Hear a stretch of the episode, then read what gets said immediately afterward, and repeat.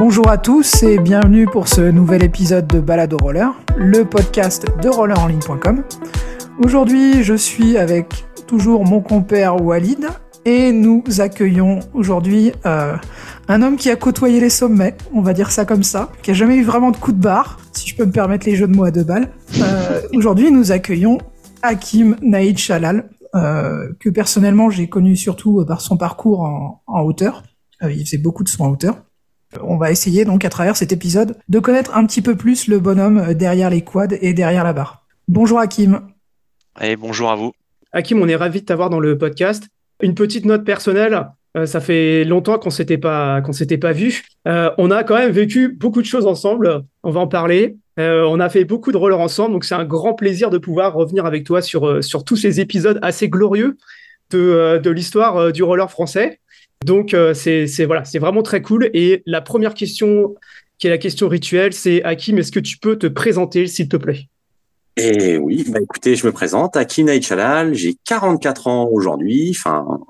J'ai commencé le roller, j'avais euh, 10 ans et voilà, c'est ça a été un vrai coup de cœur, une vraie passion. Ça a commencé euh, avec des collègues euh, du collège, euh, voilà, et puis après j'ai découvert le Trocadéro et puis j'ai rencontré des gens comme Xavier qui habitait le même quartier que moi et ça, qui est devenu mon meilleur ami, euh, voilà, et puis bah au fur et à mesure, euh, j'ai pris passion de tout ça. Puis les compètes, au début, c'était pas mon truc. Et puis après, c'est devenu mon truc. Et voilà.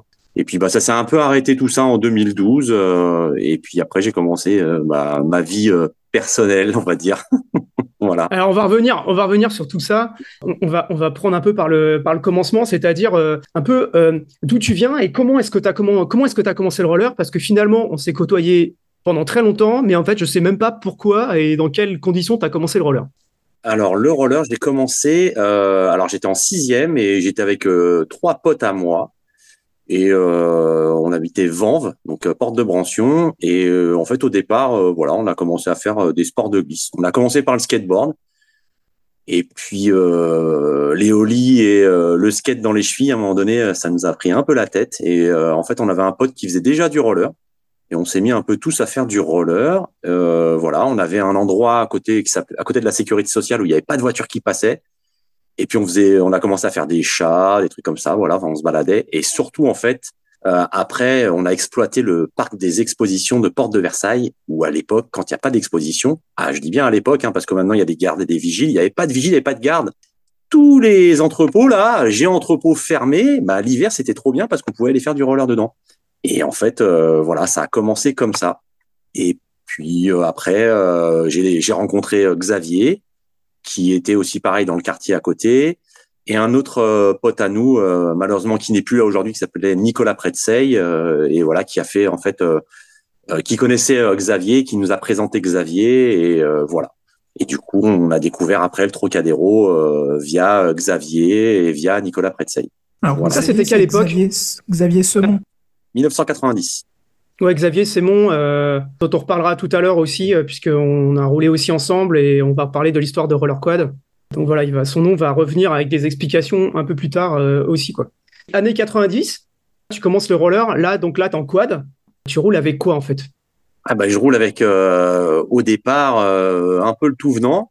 J'avais mes rollers de chez Carrefour là, avec les platines en ferraille, là, voilà. Et puis j'ai tanné mes parents, euh, j'ai tanné mes parents et ma mère m'a payé une paire de rollers. Alors c'était chez Decathlon Aqua Boulevard. Et donc j'avais acheté euh, une paire de Fiberlight avec des roues Fiberlight aussi. C'était des zappers, je crois, à l'époque, et des roulements. Et je me rappelle très très bien du prix parce que ma mère avait payé 650 francs à l'époque. Et euh, j'étais tout fou avec ça, comme un dingue, quoi. Donc voilà. Donc, tu as cette première paire de rollers et là, en fait, en gros, tu apprends, euh, à faire du roller. Quoi. Donc là, c'est euh, rouler dehors, euh, pas forcément discipline particulière ou non, c'était rouler dehors. En plus, nous, on est avant. ce qui était bien, c'est qu'il y avait des endroits où il n'y avait pas de voiture. On avait un endroit aussi, il y avait une grande pente. C'était la descente du, de la rue du marché. Et du coup, en fait, tu avais la grande descente et de l'autre côté, tu avais un, un, une grande remontée qui te permettait de t'arrêter, mais c'était sur le trottoir. Donc, on y allait à fond là-dedans, à fond la caisse. Enfin, voilà. Et du coup, en fait, euh, bah, dans la ville, là, à Vanves, là, on pouvait faire du roller partout euh, sans être trop dérangé. C'est quoi les étapes entre euh, entre euh, tu, tu roules à Vanves et puis après, moi, je te, en gros, je te retrouve au Trocadéro. on commence à se connaître et tout ça. Qu'est-ce qui s'est passé un peu entre temps Comment t'en es arrivé à aller à, faire du saut, à faire tout genre de choses quoi? Ah ouais, alors ça a pris, ça a pris pas mal de temps ça, parce que finalement, euh, euh, bah, je faisais du saut de marche. Euh, après, on allait à Ballard. À l'époque, il y avait encore la rampe, la grande rampe. Donc, on y allait le week-end, on sautait par dessus pour aller essayer de faire de la rampe et tout. Et puis, bah, on avait un pote à nous, Nicolas, qui connaissait Xavier, et on a rencontré Xavier et un autre gars qui s'appelait Mintuan, un pote à Xavier, et qui faisait du roller. Et ils allaient eux au Trocadéro, à Notre-Dame et tout ça. Et puis un jour, on les a suivis, on est parti avec eux au Trocadéro. Et alors là, ça a été la révolution quoi ça a été waouh mais qu'est-ce qui se passe quoi? On est euh, c'est quoi? C'est c'est c'est c'est waouh c'est magique quoi. Ça a été euh, la lumière pour moi de fou. Bah, autant dire que ça y est hein, c'était fini euh, je roulais toujours chez moi mais il fallait que le week-end j'aille au Trocadéro pour voir tous ces gens sauter tremplin machin par-dessus les voitures les slaloms à fond. Il y avait sur le côté du Trocadéro la pente là donc on faisait de la pente les sauts de marche des neuf marches enfin. Ce qui était extraordinaire, c'est que tout le monde se côtoyait. Tu avais les rollers, les skateurs, les danseurs, tu avais les vendeurs de canettes, les vendeurs de Tour Eiffel, tout ce que tu veux. Et tout le monde euh, vivait en symbiose dans ce grand bazar. Et franchement, c'était le bazar, hein, mais tout le monde vivait bien. Et, euh, et moi, ça m'a plu en fait. Et je me suis dit, bah ouais, ça c'est top. C'est ça la vraie vie. C'était euh, une grande tambouille, une grande famille. Tout le monde se connaissait, tout le monde se respectait. Et en fait, ce qui était super bien, c'est que quand il y avait des histoires, tout le monde était ensemble. Il n'y avait pas euh, des personnes isolées ou quoi que ce soit. Il fallait pas, voilà, il fallait pas toucher aux gens qui étaient euh, avec nous. On était ensemble. Et euh, on a eu quelques petites périodes comme ça assez rigolotes que j'expliquerai. Rigolotes sur le coup, on rigole pas, mais qui sont devenues des anecdotes aujourd'hui qui sont assez rigolotes. Mais mais moi j'étais petit encore, hein, j'avais 13, 14 ans, allez, enfin voilà. Mais en tout cas, c'était vraiment la grande famille. Et ça s'est perdu après, malheureusement, mais voilà. C'était qui à l'époque les grands, en fait? Bah, C'était euh, Home, euh, il y avait euh, Philippe Dussol, euh, il y avait Taïg, il y avait JP, il y avait David, David. Il y avait les deux David, David qui faisait du saut et David qui fait du slalom là, qu'on connaît bien. Mm. Ah, ben, il y avait des gens comme Kalou, voilà. Et après il y avait des gens de mon âge, plus comme Tariq. il y avait, bah, il y avait Gustavo. Il y avait, enfin voilà, des gens qui sont qu'on a connus. Ouais, Zola, euh, il y a eu Franck, il y, en a plein, il y, en a eu plein, plein, plein. Quand t'es arrivé, genre avec, enfin, il y a des gens qui t'ont, euh, genre, euh, qui t'ont appris quoi, appris ce que c'était que le saut, ou t'as juste regardé et t'as appris comme ça? Non, j'ai regardé et j'ai essayé. En fait, une fois, ils ont mis le tremplin sur le bitume rouge. Et puis c'était open. Et j'y suis allé, j'ai sauté, je me suis fracassé le dos, mais comme jamais. Et avant de remonter sur un tremplin, ça a pris bien deux ans. Et du coup, en fait, je me suis entraîné à la pente euh, aux neuf marches pendant deux ans comme un dingue pour appréhender le tremplin. Alors, la, pente, juste pour, euh, pour, euh, pour dire ça, en fait, le, le, Trocadéro, il y a une partie haute et une partie basse. La partie basse, c'est la partie qui donne, qui donne sur, la, enfin, sur la Tour Eiffel et, où, il y a, où il y a les descentes, il y a du plat et la descente. Et la partie haute, c'est une partie qui est, comme son nom l'indique, en hauteur et sur lesquelles il y a du beau marbre. Et, et justement, en fait, il y a des marches. Voilà, il y a une esplanade avec des marches qui montent. Et à côté de ces marches, il y a des pentes et ces pentes sont parfaites pour faire, euh, pour apprendre à faire du saut, en fait. Ouais, normalement, il y a des obus dessus, sur ces, en haut de ces pentes, mais elles ont été, il y a des endroits où ils ont été cassés justement pour pouvoir se servir de ça comme tremplin. Donc à cette époque, il y avait déjà le Team 340 euh, Alors ça existait, c'était en train de sortir en fait. C'était les euh, Eric Forestier était déjà là, mais il n'y avait pas de club, il n'y avait pas de tout ça. Et en fait, il fallait aller chercher le tremplin sous la Tour Eiffel il était caché sous la tour Eiffel, donc euh, des, des, des, gugus, là on y allait 4-5 et on allait chercher le tremplin sous la tour Eiffel. ça, euh, c'est les trucs à l'ancienne. Ouais, ouais, tout à fait. Et c'est euh, un ou deux ans après qu'Eric est arrivé avec euh, les tremplins rouges, la autoforum, mm. machin, ça, puis ils ont commencé à faire 40 degrés à l'ombre et tout. Mais là, ça a vraiment explosé. Et ouais, ouais, il y a eu un, microcosme autour de ça et ça, voilà. Il y avait vraiment un microcosme avec tous ces gens-là. Et puis on a vu débarquer des gens de la défense aussi, des euh, des gens comme Alex, Yaya, Charles Bompa, enfin voilà, j'en passe, euh, des Alban, euh, des Sylvain Tarot. Et puis les gens de Notre-Dame, il y avait des gens comme il y avait un mec qui s'appelait Sébastien, Fido. Alors c'est leur surnom, hein, mais je pourrais même pas te dire comment. Je crois qu'il s'appelait Joachim Fido d'ailleurs. Et c'est des gens de Notre-Dame, donc voilà. Qui et donc il y avait trois pôles. Et moi j'ai découvert ça un peu comme ça. Puis du coup on est allé voir ce qui se passait à la défense. Puis après, on est allé voir ce qui se passait à Notre-Dame. Et puis en fait, finalement, tu te rends compte que tout le monde se connaît, c'est un petit monde.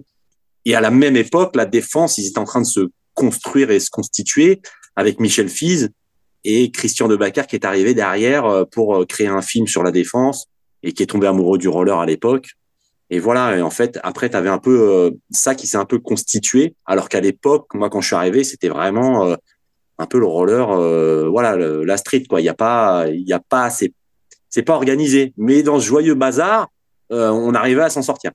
Ce qui est intéressant, c'est que nous, on fait, euh, j'en parle, je pense, très souvent dans les podcasts. donc, on fait partie de cette époque dans pour laquelle on voyait pas forcément le roller comme un sport. C'était plus un, c'était plus un mode de vie. En gros, tu étais dehors et tu faisais du roller et tu apprenais comme ça. Et donc, t'étais pas juste sauteur, quoi. Je sais qu'il y a une anecdote que je raconte là, euh, on a euh, sur une des vidéos quand on parlera plus tard de roller FR, il y a, on passe, on, fait des, on fait, euh, on traverse le rond-point de l'étoile en roller. Et je sais que mes collègues de bourreau à l'époque, ils étaient là genre mais pourquoi vous prenez autant de risques pour faire ça? Et je me rappelle qu'à chaque fois que bah vous avec Xavier, quand vous alliez au Troca, vous faisiez le rond-point de l'étoile tous les week-ends quoi. Bah ouais, c'était vrai. Ouais, ouais, tout à fait. En fait, même on avait pire que ça. C'était un, rituel, c'est-à-dire que, alors, mais pire, à un moment donné, on a eu un rituel. C'était le rituel de la rando c'est-à-dire que tous les soirs après l'école à 17h15, on avait rendez-vous à la station de bus en face du lycée Michelet avant, où il y a le 89 et le 58, et on partait pendant deux heures faire de la rando caisse dans Paris. C'était euh, dingue. Et en fait, c'était euh, notre truc. Et le, pareil, le week-end, samedi, rendez-vous, 13h30 au bus. Allez, c'est parti, on va se faire un tour dans Paris de rando caisse. Et après, on va finir au Trocadéro. On définit euh, rando caisse? Ouais, rando caisse, c'est-à-dire, bah, on fait, on s'accroche aux voitures, en fait. Voilà. Bah, du catch. catch. du catch, quoi, ouais. On faisait ça, du, du catch sauvage. Et surtout, à cette époque-là, et c'était encore c'était en quad. il n'y avait pas de. Alors c'était en quad, mais surtout il n'y avait pas de loi sur le roller. C'était pas encadré. Euh, la police, ils étaient au taquet. C'était à l'époque de de Chirac et tout. Et je peux te dire que euh, dans le week-end, euh, si on se faisait pas courser par la police, allez, une dizaine de fois, franchement, franchement, c'était voilà, c'était la fête. Hein. Mais ouais, ouais j'en ai des épisodes comme ça de rando où on s'est fait courser par la police, même en moto, où le mec, pareil, rue de Rivoli alors à l'époque, rue de Rivoli, c'était euh, quatre voies bien, bien pour les voitures. Et t'as un flic qui se met au milieu des quatre voies et qui écarte les bras et qui fait je vais vous arrêter. Alors que nous, on était tous accrochés à une mini Austin. Et le mec, il a, accroché, il a accroché personne en fait. C'était l'époque de la des, de, des vidéos qui étaient passées à la télé avec euh, tu vois Home, euh, Francis bah, et tout qui sont en train de catcher sur le périph et tout. Mais c'est ça. c'est trop drôle. La même époque. Mais c'était voilà, c'était c'était ce que j'aimais bien, c'était libre c'était la liberté qu'on avait et euh, on n'était pas embêté par quoi que ce soit. Et voilà, c'était notre échappatoire. Moi, pour moi, c'était un échappatoire de ma vie quotidienne qui était un petit peu un calvaire parce que bah moi, l'école, c'était pas GG, j'avais pas mal de problèmes et de ça. Et c'était mon échappatoire. C'était mon échappatoire. Et aujourd'hui, je peux le dire, c'est ce qui m'a un peu sauvé la vie. Je, je, pense que ce que je suis devenu aujourd'hui, c'est grâce au roller. Euh, j'aurais pas eu le roller, je pense que j'aurais mal fini ou gangster ou j'en sais rien. Mais vraiment, et la famille roller a réussi à me cadrer en fait. Malgré qu'il y a des gens euh, qui sont aujourd'hui, euh, voilà, euh, qui sont dans le désarroi, qui, qui ont, peut-être mal fini, hein, mais cette grande famille-là m'a cadré. La famille de la rue en fait, c'est la rue qui m'a cadré. Parce qu'en fait, on était des gens de la rue, hein, on va pas se mentir, hein, c'était pas cadré du tout comme les clubs aujourd'hui, machin, on s'entraîne, on est dans un endroit fermé, machin. Enfin voilà, je vois le, le, le, petit jeune là qui fait du saut en hauteur pure, qui fait des records de malade mental, de mental. Je pense qu'il s'entraîne comme un fou. Il doit avoir un cadre de vie de malade. À l'époque, nous, on n'avait pas ça. Florian, tu parles, euh, Florian Petit-Colin? Ouais, Florian, voilà, je cherchais son nom. Mais tu vois, on est, on est passé dans un autre mode, le roller maintenant. Alors qu'à l'époque, ça n'existait pas. Hein. On, s'entraînait, ouais, on faisait, on sautait, on s'amusait, quoi. Et euh, on va reparler parce qu'on va parler de l'époque frisquette qui mmh. finalement est juste euh, frisquette, c'est juste ce qu'on qu'on faisait avant dans les années 90. Euh, c'était pareil, sauf qu'on a mis un truc marketing, on appelait ça frisquette. Ouais, tout à fait. On va, y revenir. Donc là, tu es au Troca. Donc là, tu sautes, tu t'en sors plutôt pas mal, quoi. Dès le départ, un peu, quand, quand tu t'es mis vraiment, genre ça, ça a bien marché tout de suite ou tu as une période où c'était genre il a fallu vraiment s'entraîner, quoi? Non, ça a été euh, une période il a fallu que je m'entraîne quand même. Hein. Voilà, au départ, euh, je passais de 20, de 30 euh, avec les, les, tremplins, mais surtout ce qui a vraiment donné un départ à, à mon saut en hauteur, c'est la pente. En fait, la pente, ça m'a tout appris et puis surtout, en fait, j'avais des rollers super lourds à l'époque. J'avais des ACS 500, des vrais ACS 500, de ça. Je roulais large et tout le monde roulait large. Et à un moment donné, j'ai découvert la fameuse laser. Et alors là, ça a été, alors ça a été compliqué parce qu'au départ, quand tu as des ACS 500, quand tu fais des slides, ça glisse tout seul. Et quand tu as des lasers, eh ben, serré, ça glisse pas tout seul. Donc, euh, si t'as pas un peu de puissance euh, pour appuyer bien sur les freins, et je vais raconter une anecdote par rapport à ça, et très très drôle. Et ben du coup, euh, tu finis mal. J'avais acheté une paire de, de laser, un, alors un mec qui faisait du saut au Trocadéro, qui s'appelait, euh, je me rappelle même plus comment il s'appelait, Ben. Et il avait une paire de de, de laser, euh, pas rando, mais les autres là. euh, Course Non, pas course non plus. C'était. Euh, hum, Bah, t'avais ah, le hockey? Ouais, voilà. Ok. Et du coup, euh, voilà, donc je prends la paire, machin. À l'époque, j'avais payé 350 francs. Donc, euh, quand tu sais que la paire de laser était à 800 francs, tu fais, ouais, t'as fait une bonne affaire. Et puis, bah là, je savais pas. Ah oui, vraiment, les trucs sont en 7 mm. Ah bah non, faut que j'achète des roulements. Merde. Bon, bah, j'achète des roulements et ça, et tout. Je me fais euh, un joli montage et de ça. Enfin, non. Je demande à Xavier Sémon de me faire un joli montage si je peux venir chez lui. Il me dit, ouais, si tu veux. Ben, c'est 50 francs. Parce qu'en fait, à l'époque, Xavier Sémon était pas très très sympa avec moi. Ah Et on lui ouais. dit, ah non, c'était un, c'était, c'était un, un petit vilain. Et il s'en rappelle pas de ça, mais moi, quand je lui rappelle, il me dit, moi, je me rappelle pas. Donc euh, voilà, il était très minutieux déjà à l'époque dans sa façon de monter ses rollers, la protection et ça. Et donc moi, je voulais ses conseils et je voulais qu'il m'aide. Et il voulait me faire payer les montages. Bon, bah, je me suis démerdé, hein, j'ai fait ça moi-même. On est parti faire une rando caisse un dimanche, je me rappelle très bien. Il y avait donc Xavier et Nicolas Pretzey. Et on fait du catch, bien sûr. Hein. Voilà. Rue de Rennes, on fait du catch. Et là, une voiture de police qui nous poursuit. Et donc, on remonte la rue de Rennes. Et eux, ils prennent entre la FNAC à l'époque et il y avait Tati. Maintenant, c'est Zara, mais c'était Tati, là, dans une rue en sens unique. Et je me dis, bah, c'est bon, la police va pas nous suivre. Euh, que nini, un dimanche, ils nous suivent. Donc, les deux collègues, ils font un slide, un slide, ils repartent de l'autre côté et ils s'en vont. Je fais, bah, je vais faire la même chose, sauf que j'ai pas assez appuyé. J'ai fait un 360 degrés et le cul par terre. Et puis, bah, j'ai fini au poste de police. Voilà. Donc euh, effectivement, l'ane- l'anecdote de il faut savoir bien appuyer euh, et freiner avec des lasers. Et c'est complètement différent de la CS500 en Fiberlight. Ah, donc donc ton, ton premier euh, rapport avec les platines laser, c'est pas en allant chez Hawaii Surf? Ah, pas du tout, parce que Hawaii Surf, moi je connaissais pas, je connaissais Hawaii Boulevard à Aqua Boulevard en fait. À l'époque, euh, moi j'allais à, Hawaii Boulevard, qui vendait du surf, du machin, mais ils vendaient aussi euh, du laser et des roues, des roulements. Et c'est comme ça que j'ai découvert Hawaii Surf. Et il me dit non, mais faut que à Ivry quoi. Et donc là, j'ai découvert effectivement. euh, alors bien avant, euh, j'avais, je savais que ça existait Hawaii Surf. Et en fait, à l'époque, j'allais aussi pas mal à Montparnasse et j'avais rencontré à l'époque euh, Xu. Xu euh, que Le fameux Xu. Ouais, mais Ouais. je- beaucoup de respect parce que ce mec-là, en fait, euh, m'a permis euh, de m'acheter du matériel à moindre prix parce qu'il vendait du matos mais moins cher. Je sais pas comment il faisait, mais bref. Et en fait, aux jeunes, il vendait du matériel moins cher, neuf. Et donc, j'avais acheté des roulements, des roues à Xu et ça, qui roulaient beaucoup à Montparnasse. Et euh, quelqu'un de très très bien, euh, franchement, bon, voilà, il est dans son délire, mais c'était quelqu'un vraiment de, de respectueux et de très gentil. Donc, j'ai découvert Hawaii Surf comme ça, en fait. Et euh, Ça effectivement, quand quoi la première fois que tu arrives à Hawaii Surf? Euh, la première fois que à Surf, euh, c'était pour ramener des, des trucks qui étaient tordus et cassés. Alors c'était pas Eric qui était au, enfin Eric était au magasin bien sûr, forcément, mais c'était euh, comment il s'appelle? Jean-Claude l'Ancien. Claude l'ancien. Oh, Jean-Claude l'Ancien. Et autant te dire qu'il m'a reçu. il m'a fait en gros, bah tu fais demi-tour et tu rentres chez toi en fait. Enfin genre euh, ouais, euh, c'est pas garanti quoi. Bah, attends, laser c'est garanti à vie ou c'est pas garanti à vie? Et donc en fait euh, voilà, ça s'est un peu passé comme ça et je les ai tellement tannés, j'y suis allé trois, quatre, cinq fois, six fois. En fait, le mec, il en a tellement marre de me voir, il me fait, ouais, c'est bon, donne-moi tes trucks, je t'en donne des nouveaux, machin. Et en fait, voilà. Et à force de me voir et à force de, de on est devenu, euh, ça a sympathisé, on est devenu copains, on a discuté, machin et de ça et tout. Et puis, en fait, à la fin, bon, quand je venais, euh, il savait, quoi. Voilà. Mais ça s'est fait comme ça, en fait. T'as pas eu l'effet waouh? Moi, je me rappelle, la première fois que je suis allé chez Hawaii Surf, je me rappelle encore. hein. Ouais, non, non, parce que euh, parce qu'entre temps, moi j'étais déjà, enfin j'avais découvert Hawaii Boulevard, qui était déjà un truc énorme avec des hauts plafonds énormes, et puis la maison du patin. Donc euh, bon, voilà. Et je savais qu'en allant chez Hawaii Surf, on me l'avait prévu, on m'a dit tu verras, euh, ils sont un peu rudes en affaires. Bon, bah, j'ai compris, hein. Mais à l'époque, j'avais pas eu encore affaire à Gros ou à son père ou à sa ou au père d'Eric. Oh là là là là, au père ou à la mère d'Eric, quand qui était encore au magasin à l'époque.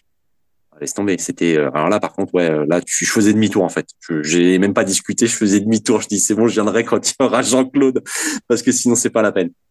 Donc euh, ouais, c'est je savais que j'allais me faire envoyer euh, envoyer bouler quoi. Donc euh, voilà. Puis à un moment donné, t'avais la platine vrillée, machin et ça. Eric, on te passe le bonsoir. Et pour ceux qui connaissent pas l'histoire d'Eric Gros, on vous, on vous propose d'écouter l'interview qu'on a fait dans, dans, ce même podcast d'Eric, et sur lequel vous allez apprendre des choses et vous allez comprendre pourquoi Weiser c'est un magasin très spécial pour les gens du roller tu commences à sauter beaucoup. Donc là, au Trocadéro, au départ, c'était pas des tremplins de 55 cm, les tremplins rouges, non? Non, pas du tout. C'était déjà des tremplins de 70. Hein. C'était des grands tremplins de 70. Euh, La rampe de lancement. Euh, autoforum qui se pliait en deux. Euh, ça, ça, ça, voyait déjà du lourd. Et de temps en temps, le, le week-end, le dimanche, il y a Philippe qui débarquait, il te faisait des sauts à 3 mètres 20, 3 mètres 30, et vas-y, je te mets 2, 3, 4 voitures. Tu fais, attends, c'est quoi ce mec? Il est dingue. Et euh, en même temps, tu vois passer sur Coucou c'est nous, tu fais ah ouais non mais ce mec il est dingo, euh, moi je veux faire comme lui. Et voilà, moi quand j'ai vu ça, je dis mais je veux faire comme lui en fait. Donc on va dire juste Philippe, c'est Philippe Dussol. Et donc Philippe Dussol aussi appelé Tony Boy, qui était un peu euh, l'idole, l'idole de tout le monde et qui a fait un court métrage qui fait référence, qui s'appelle Argent comptant, dans lequel notre ami Kalou joue le rôle de la fille dans, sur les parties roller et que si vous avez jamais vu, je vous invite très fortement à aller voir parce que ça, c'est vraiment du roller, quoi. On le mettra en lien dans l'article euh, avec euh, l'interview d'Akim. Et on espère bien avoir un de ces jours euh, du sol dans, parmi nous. Ah ouais, c'est clair. Ah, ça serait top parce que je pense que lui aussi doit avoir des sacrées anecdotes à raconter c'était un sacré allumé déjà à l'époque. Moi, je trouve vraiment. Après, euh, voilà, il y a beaucoup de gens qui ont manqué un peu de respect euh, en sa personne et je trouve ça triste parce que franchement, c'est quand même quelqu'un qui, qui a, amené une dimension au roller ou à l'accro et au saut, même si c'était surdimensionné. Euh, bah voilà, c'était quand même super impressionnant et moi j'avais beaucoup de respect pour ça et le mec il envoyait du lourd quoi. Et euh... sauter par-dessus un hélicoptère quoi. Je veux dire, ah tu peux faire tout ce que tu veux mais un hélicoptère, un avion, voilà, le mec trois, quatre voitures, il faisait des, des des zoulous et des papillons monstrueux euh, avec une technicité. Euh, enfin voilà. Et puis il était cool en fait. Tu pouvais discuter avec lui. Il était super gentil et euh, il avait une technique de dingue quoi. Enfin il y avait des gens comme ça. voilà. Et ça fait partie du cœur des gens du Trocadéro. Tu vois un peu comme Home, comme Jean Francis. Enfin voilà. C'est des gens qui ont un peu inculqué tout ça. Donc là, la Troca, donc tu sautes sur les, les tremplins de sur les tremplins rouges du Troca. C'était ouais 95, 96, ouais c'est ça, 95, 96, ouais. Je pense à peu près dans ces eaux-là qu'on se, qu'on se rencontre. Moi, je suis arrivé euh, genre 95, un truc comme ça. Moi, j'étais plutôt côté slalom, toi, tu étais plutôt côté saut. Ouais, tout à fait. À quelle, euh, à quelle époque tu commences les compètes? Parce que finalement, en fait, euh, tout ce qui est compète, record, etc., qui est un peu le cœur de ce qu'on va discuter après, ça commence un peu à cette époque-là aussi, non? Ah ouais, tout à fait. Alors ma première compète, alors je m'étais inscrit au 340, hein, donc voilà, et j'étais parti alors à la Coupe de France à Saint-Jean-de-Liverzay en 96 où ils avaient refait le bitume tout neuf, machin et ça. Et c'est ma première compète. Et euh, je suis venu comme ça en mode euh, découverte et tout. Euh. et je voyais des gens ultra rigides, super sérieux, qui sont à fond. Alors moi, je venais pour la déconne et faire du roller comme tous les jours au Trocadéro ou tous les week-ends pendant les vacances. Enfin voilà, c'était un truc. Vas-y, on va découvrir, tu vois. Et je voyais des gens ultra sérieux, ultra carrés. Enfin voilà, les mecs de Reims et tout, carrés. Enfin vraiment des gens ultra sérieux, la défense ultra sérieux, tout. Ouais, et nous, on arrive là-dedans. Euh, ouais, attends, il y a des mecs du Troca. Euh, on a voulu s'imposer euh, pour faire du high jump. Christian, il nous a renvoyé dans nos 16 mètres 50. Enfin, voilà. C'était un peu n'importe quoi. Et cette compète, en fait, voilà, je suis arrivé, j'ai découvert ça. Je dis, ok, bon, j'ai fini toujours dernier dans tous les podiums. Il fallait faire du saut figure. Je dis, oh, c'est quoi le saut figure? Ok. Bon, moi, à part une barre, ok, très bien. Mais sinon, le saut figure, je sais pas ce que c'est, hein, vraiment. Mais tu roulais des tremplins de... Tu sautais pas sur des tremplins de 55 en plus à l'époque. Ben non, ben non, le tremplin euh, au Troca, il était beaucoup plus long. Donc quand j'arrivais au bout du tremplin, comme j'étais pas habitué, bah en fait je je gapais euh, sur le bord du tremplin et en fait je perdais tous mes repères. Donc euh, c'était c'était n'importe quoi. Et puis à l'époque, même pas en rêve que tu entends parler de high jump quoi. Ça n'existait pas. Ils voulaient même pas en entendre parler quoi. Ah, c'est trop dangereux. Faut mettre le casque, faut mettre machin. Enfin, il fallait mettre les protections. Je ah, mais attends, des protections, mais vous êtes dingue ou quoi? Nous, c'est un, truc de la rue, cool. C'est quoi ce truc-là? Jamais de la vie, quoi. Vous êtes dingue. Donc voilà, je fais cette compète et puis bah bon, je sais pas, il y a dû avoir un déclic parce que l'année d'après, euh, championnat de France euh, se fait à La Rochelle. Je change de club, je m'inscris euh, à la Défense. Et puis bah j'étais, bah je suis parti en voiture avec Sylvain Vintena à l'époque. Il y avait Sylvain Vintena, Roy et ouais, Rahan et Audrey euh, Stolz. Pour les gens qui savent pas qui c'est Audrey Stolz, voilà, qui était euh, la copine de Roy à l'époque, qui faisait aussi du slalom, euh, voilà, une nana vraiment adorable, qui a disparu de la circulation d'ailleurs.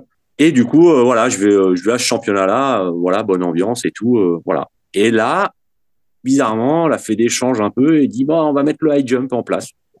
Voilà, je sais pas comment ça s'est arrivé là. Je pense qu'il y a eu un peu de pression des clubs, je sais pas. À l'époque, je suis vraiment, euh, voilà, je sais pas. Et euh, ouais, grosse anecdote d'ailleurs aussi euh, sur cette compétition-là, où Sylvain Tarot s'est fait planter à coup de couteau par des gens racistes qui sont venus en famille. Les mecs viennent en famille quand même, père, mère et enfant, pour embrouiller des jeunes parisiens ou de la banlieue parisienne. Ah bah il y a trop de noirs, trop d'arabes, trop de tout ce que tu veux. Et voilà, donc Sylvain Tarot à l'époque s'était pris un coup de couteau sur cette compétition-là, euh, sur le port des Minimes à La Rochelle. Et Rachid, euh, et Rachid Menchar après derrière qui était, qui voulait planter les gens en retour et tout, et qui était là tout fou. je me rappelle bien de ça. Et donc euh, bah, la compétition se passe. Et le high jump, moi je finis à l'époque troisième. Bah parce que en fait pareil encore un hein, tremplin de 55 moi j'en avais jamais fait j'en faisais pas jamais en fait hein. et du coup j'arrivais toujours à gaper au bout du tremplin et j'arrivais jamais à sauter. Donc je crois je passe 2,30 ou euh, 2,40 je crois 2,40 à l'époque si mes souvenirs sont bons et ça se gagne à 2,45 enfin bref voilà je fais troisième. Bon ok.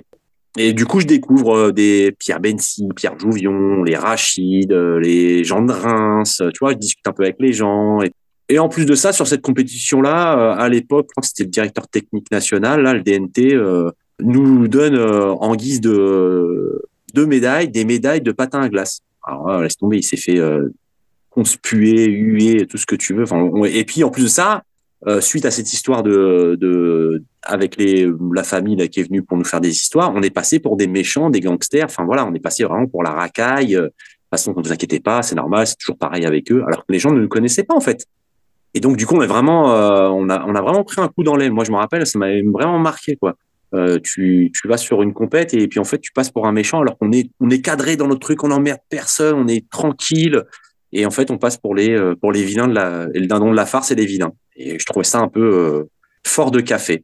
Bon, voilà. Et puis, du coup, ça, à la fin de la compète, on me donne des, des médailles de patin à glace, quoi. Je dis, non, bah, c'est vraiment, c'est du foutage de gueule, quoi. Vraiment, vraiment, vraiment. Dis bon bah ok, on est vachement bien considéré euh, à la Fédé quoi. Et ça, ça venait de sortir en fait la Fédé. Euh, on était raccroché au Comité national course à l'époque. Et c'était Joël Rotureau, je crois, le président de la Fédé, si je dis pas de bêtises, si ma mémoire est bonne. Ouais, ouais c'est bien ça à cette époque-là, oui. Tu vois, t'as vu, hein Eh, mémoire. Hein. ah non, c'est tendu hein, de me rappeler de ça. le président du CNC à l'époque, c'était un monsieur qui était très ami avec Christian de Baquer qui était un fort monsieur avec une grosse barbe. Je me rappelle plus comment il s'appelle, mais euh, Daniel Boivin. Voilà, Daniel Boivin, exactement. Merci euh, pour cette, euh, merci pour cette info, mais c'était bien ça. adorable ce monsieur qui découvrait le truc, qui trouvait ça super. Et à côté, on se faisait désinguer par des gens qui en fait ne voulaient pas de nous en fait parce qu'ils se disaient bah non, ça représente pas le roller que nous on veut on veut montrer à la face du monde en fait ou ou à la France si tu veux. Non, non, c'est quoi ces gens là de la rue? On n'en veut pas. C'était un peu ça. Moi, je l'avais vécu un peu comme ça. Bon, ok. Bon, ça se, ça se tasse, ça se pérennise. Je sympathise. Euh, bah, à l'époque, déjà, j'étais bon pote avec Stéphane Zuber. Stéphane Zuber qui traînait déjà un peu avec euh, Pierre Jouillon, Bensi, enfin, qui était déjà un peu dans le rôle Fédé, Rachid, machin, équipe de France, euh, les Reims-Doigts, enfin voilà, les, les Rémois, les Reims-Doigts, hein, pour info. Et voilà, ça se fait un peu, un peu comme ça. Donc, je, moi, je traîne un peu avec Stéphane, je rencontre euh, des Jérôme Thomasin, des Agnès, euh, des, euh, des Pierre, puis bon, voilà. Et je prépare les championnats de France à Cabourg. Bon, mais puis bah, je change encore de club, donc je rentre chez euh, Extrême Indépendant, géré par Pierre Jouillon et Agnès à l'époque. Extrême Indépendant. Ah ouais. Eh ben ouais. Oh, le souvenir. Eh oui. eh oui, ouais. Ah, excusez-moi, c'est trop de souvenirs. Bah ouais. Mais euh, du coup, je, cadre un peu le truc, tu vois, je rentre un peu dans le truc et de ça, puis je rencontre Christian, je discute, machin, puis je rentre un peu dans le vivier équipe de France, tu vois, mais qui était pas trop rodé. Je me retrouve à m'entraîner un peu avec eux, je les suis, enfin voilà, je rentre un peu dans le moule. Et puis arrive ces championnats de France là, euh, fin juillet début août, enfin c'était la premier week-end d'août, c'était 8 et 9 août de 98, ouais. Donc euh, water jump, machin, grosse ambiance, euh, gros truc devant le casino et tout. Enfin voilà, un monde de dingue et tout. Nous, ce, que j'adorais en fait, parce que nous, c'était vraiment le show quoi. Euh, à l'époque, par exemple, Notre-Dame, l'été ou le week-end, on faisait des gros shows. Il y avait, je sais pas, énormément de monde. On faisait des quêtes, c'était n'importe quoi. Enfin voilà, c'était les années 90, ça a été vraiment l'exubération au niveau roller et au niveau démonstration, barre enflammée. Enfin voilà, on a fait vraiment des trucs de dingue. Et ça me manque aujourd'hui parce que ce truc-là, ça s'est un peu perdu et c'était un peu la grande famille. il y avait des gens qui vivotaient avec nous euh, dans le roller et qui étaient monstrueux, euh, voilà, et qui sont plus là aujourd'hui, malheureusement, mais c'est comme ça. Mais qui étaient vraiment des gens euh, adorables, quoi. Enfin voilà. Moi, j'ai toujours dit que le roller, c'était la société en modèle réduit. Et Mm. euh, dans le, tu côtoyais dans le roller euh, des gens qui avaient euh, plein de thunes, des gens qui avaient pas de thunes, des gens qui étaient en galère. Et tu faisais, ta- tu faisais la quête, à la fin, tu partageais la thune, euh, t'allais manger un euh, à Notre-Dame, là. Enfin, tu vois, tu faisais, tu faisais tes Ouais, trucs et tout, là. Mais, et, et c'était vraiment hyper bonne ambiance. Il n'y avait pas de classe, en fait. il n'y avait pas de classe sociale à l'époque, il n'y avait pas de de- d'histoire de, de, social. De- moi, je, je, on rencontrait des gens au Trocadéro qui habitaient juste derrière ou en bas de la Tour Eiffel. Je me suis retrouvé chez des, des, des nanas qui habitaient en dessous de la Tour Eiffel euh, en plein mois de juillet. Les parents sont pas là. Bah, venez à la maison et de ça. Déjà, faut avoir confiance. Hein. Tu, tu connais pas les gens. Enfin, tu nous connais au Trocadéro, mais tu sais pas dans la vie comment on est.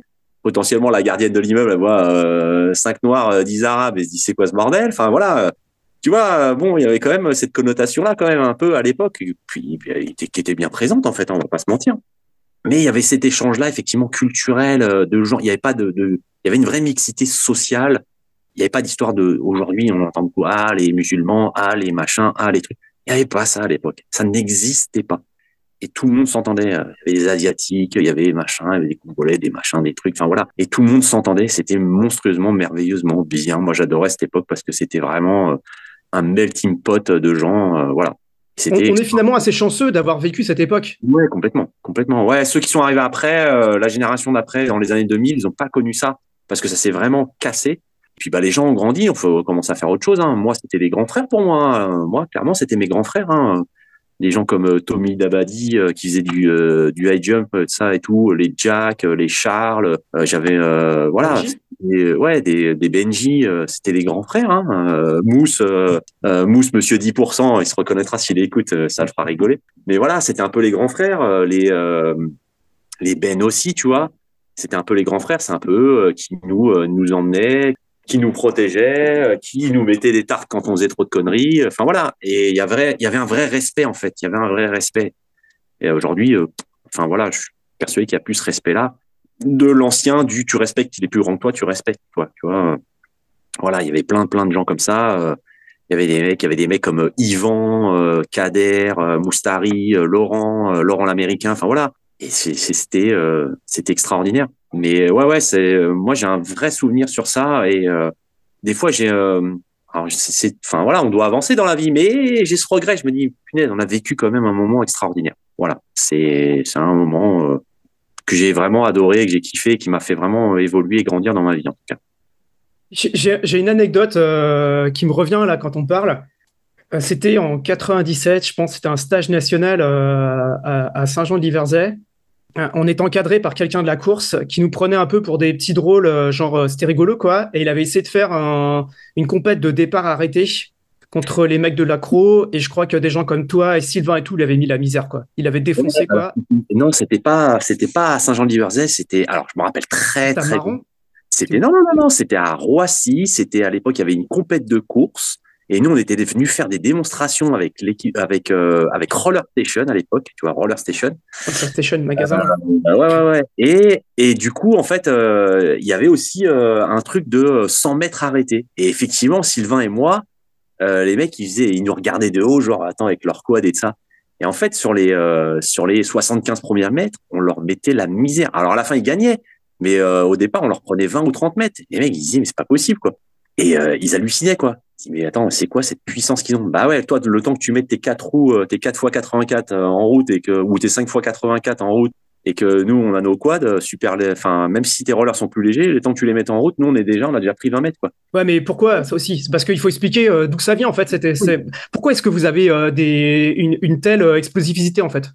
Bah, parce qu'à l'époque, euh, Trocadéro, euh, c'est euh, entre, c'est sur le marbre entre deux marches et euh, c'est très très très réduit pour arriver à fond la caisse sur le tremplin. Donc, bah si t'as pas de puissance dans tes jambes, bah voilà.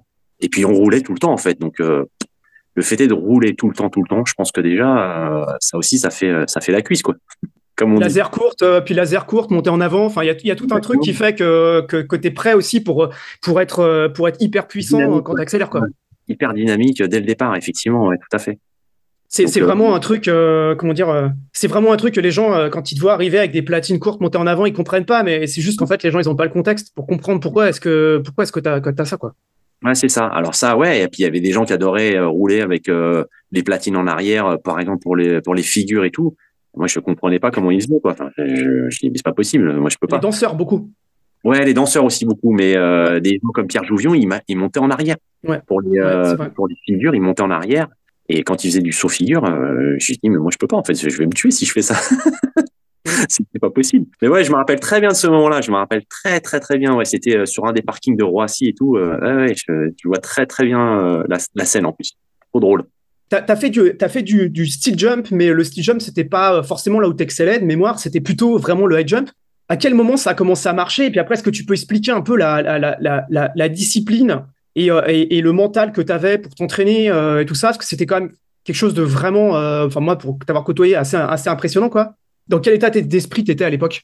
Alors ouais, pour revenir sur le contexte, en fait, je, donc je, gravite autour de l'équipe de France. Ils font du steel jump. J'essaie de me mettre au steel jump. J'essaie de faire des 360, des machins, des trucs. C'est vrai. Je, je, me rends compte que c'est vraiment pas mon truc. Hein. J'essaie vraiment, mais j'essaie de m'adapter, tu vois, pour vraiment, voilà, parce que je trouvais ça intéressant. Je dis tiens, bon, on va essayer autre chose. Tu parles moi, grande J qui est pas du tout souple pour un sou. Et ce qui est ça qui est extra, ce qui est assez rigolo, c'est que moi je suis pas souple pour un sou. Et alors que je, fais du high jump et que je fais des zoulous euh, impressionnants, incroyables, à des hauteurs pas possibles. Et les gens, ils ne comprenaient pas que moi, j'arrivais pas à toucher mes pieds ou, enfin voilà. Je dis, bah oui, mais c'est de la souplesse euh, élastique sur le moment, en fait. Mais euh, me demande pas de, de, me mettre en grand écart ou de me toucher les pieds ou, enfin, c'est impossible. Et euh, donc, je gravite autour de ça. Puis, en fait, il y a le championnat de France à Cabourg. Et le championnat de France à Cabourg, je deviens champion de France pour la première fois. Et là, c'est fini, je suis piqué, en fait. Et là, je me dis, bah, ça y est, c'est parti. Là, maintenant, je suis piqué, je suis champion. Bah, faut que je garde mon titre de champion. Et pourtant, il y a des moments où j'aurais pu arrêter parce que tu te retrouves à faire des compètes à marrant, des compètes à, à trifouiller les doigts. Et tu vois, c'est pas drôle en fait. Tu, tu, moi, mon truc, c'était euh, le public. Ce qui m'excitait, c'était d'avoir du public, d'avoir du monde, d'avoir euh, voilà de l'ambiance. Et quand tu te retrouves au fin fond de la pampa euh, et que t'es, euh, t'as que les gens du roller qui te regardent, si tu veux, tu fais bon, bah ouais, c'est sympa, mais voilà. Mais j'ai ça et j'étais piqué, donc il fallait que je, je continue. Puis je gravitais autour de d'extrême indépendant, de, de la défense, de tout ça, et qui était vraiment à fond dans le truc. Donc, je suis rentré un peu à fond dans le truc. Et à cette époque-là, en fait, les gens euh, avec qui je faisais du high jump au Trocadéro, c'était des gens qui étaient bien plus vieux que moi. Puis ils ont commencé à faire autre chose. Ils ont arrêté le roller ou ils sont devenus, euh, bah, euh, ils ont commencé à travailler et donc ils se sont un peu arrêtés du roller. Donc il y a eu cette transition où j'étais avec les anciens, où on faisait voilà du roller de la rue. Et puis cette transition j'ai rencontré des gens de mon âge ou un peu plus jeunes que moi et on a commencé où eux, ils étaient à fond dans la compète. Et voilà, je suis rentré dans cette phase-là. Alors qu'à l'époque, rien, je m'en fichais. Et voilà, j'ai été piqué par ça. Et euh, voilà, donc j'ai pris mon premier titre de champion de France euh, en 98 à Cabourg. Je me retrouve en équipe de France. Je me retrouve à partir faire euh, le France Tour de Loire. Je me retrouve à faire une démonstration à Pamplune pour les championnats du monde de, de roller vitesse à Pamplune. Enfin, voilà, je me retrouve avec Christian, avec Latif, avec Rachid, avec Stéphane, avec Jérôme, Thomasin, voilà, des gens de la Estime Reims. et voilà, et donc je me retrouve dans ce truc-là et je trouve ça cool. En fait, je passe des bons moments et c'est agréable. Bah, je rentre dans, dans, le moule en fait. Je rentre dans le moule là en 98. Tu passes quoi sur un tremplin de 55 À quelle hauteur là? Je gagne à 2,50 là. 2,50 ouais. 2,50 et ça se joue à pas grand chose entre Pierre Bensi et Karim Malice. Et eux, ils passent pas 2,50 et, et ils passent tous 2,45 et moi, je passe 2,50 euh, au, je crois que c'était au troisième essai. Et eux, ils passent jamais. Et voilà. Te connaissant et t'ayant vu plein de fois en compète, ça se joue vraiment au moral, quoi. Genre, ah, le dernier ah, essai, le public et tout, ouais, c'est là, Hakim, il sort. Ah, complètement, en fait, c'est ce qui, c'est ce qui me motivait, en fait. Je voyais les gens et, et puis j'avais une capacité à foutre les gens dans le, dans le, dans le doute. Et en deux, enfin plus tard, deux ans plus tard, je mets Sylvain Tarot dans le doute. Je, il, pour moi, il me bat. Hein. Et je lui mets tellement la pression, je vais tellement le voir, je lui mets tellement euh, le, je suis là, je, je, je l'harcèle psychologiquement. Et c'est là où tu sais que t'es piqué en fait. Et je le bats en fait. Et, et non, je devais pas. Enfin, pour moi, cette année-là, je pense que je devais pas le battre.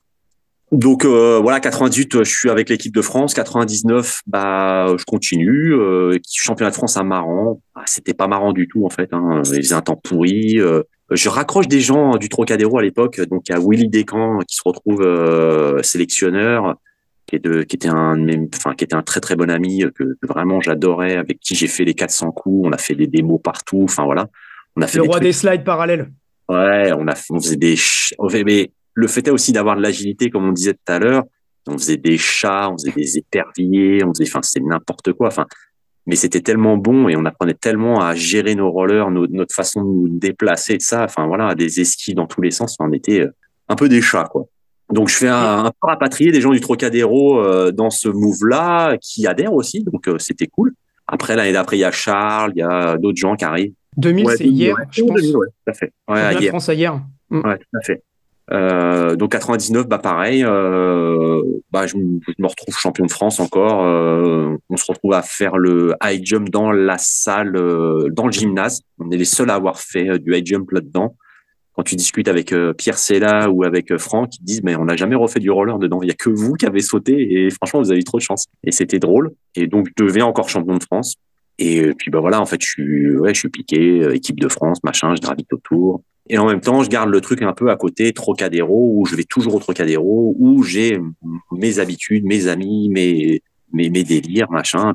On Continue le, le truc, quoi. Et en Ouais, 2001, de- 2000, euh, même 2000 avant, Ouais. parce que, euh, 99-2000. Et ouais, on, on bascule quand même, là. On bascule sur un autre, autre chose. et là, 2001, euh, je commence à monter euh, Roller FR. Mm. Autre grosse période euh, de super motivation pour tout le monde. Donc au départ, je commence tout seul. Après, j'arrive à récupérer, je sais pas trop comment, Ben et Kalou qui m'ont suivi. Je sais plus exactement comment, on se rappelle plus comment on en arrive là. Bref. Si vous voulez en savoir plus sur Roller FR, je vous conseille d'écouter l'épisode dédié aux 20 ans de Roller FR, dans lequel vous apprendrez un peu euh, tout ce qu'il y a là-dessus. Donc toi, Hakim, t'étais aussi, tu faisais partie un peu de la, de- des gens euh, très proches avec euh, Xavier, Jeff, etc. Ouais, tout à fait. Euh, Roller FR, c'était pas le premier. Il y a d'abord, il y avait eu Camille qui avait monté Freeride, il y avait Scali qui avait monté CSK Roller, etc. Mm. Donc il y avait déjà d'autres sites.